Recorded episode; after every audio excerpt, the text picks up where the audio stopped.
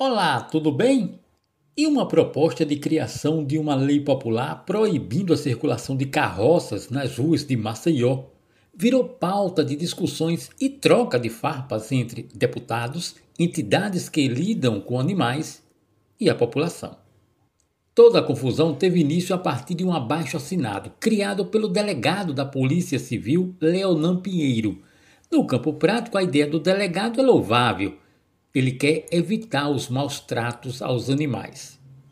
O delegado tem dito que cansou de presenciar as chamadas por ele de torturas aos animais, mais especificamente aos cavalos, que são utilizados como transporte de carga pesada pelos carroceiros, e daí decidiu, através de um abaixo assinado, levar o caso para os senhores deputados na Assembleia Legislativa, onde lá a confusão continuou.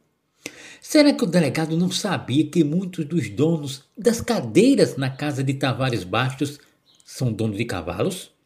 E nem os cavalos, animais, sabiam que eram tão bem representados, mesmo impedidos de votarem. Mas vamos ao fato. Segundo o deputado Francisco Tenório, Alagoas e o Brasil ainda não estão preparados para uma legislação desse tipo, citando que somente na capital, Maceió, existem cerca de 5 mil carroceiros. Chico Tenório lembrou que no sertão, aqui no nosso sertão, se essa lei for aprovada e se estender para todo o estado, as pessoas que utilizam os animais para buscar água serão penalizados e, sendo assim, abre aspas, vai sacrificar o ser humano. Fecham as aspas.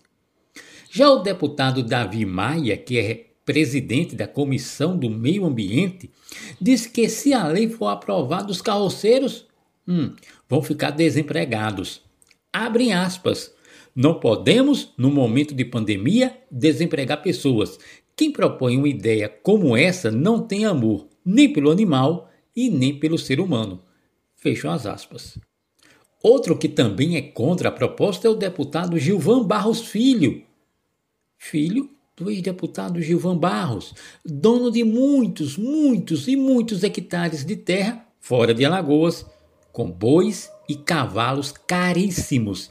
Abrem aspas. Sabemos que um dos principais meios de transporte no interior é a carroça.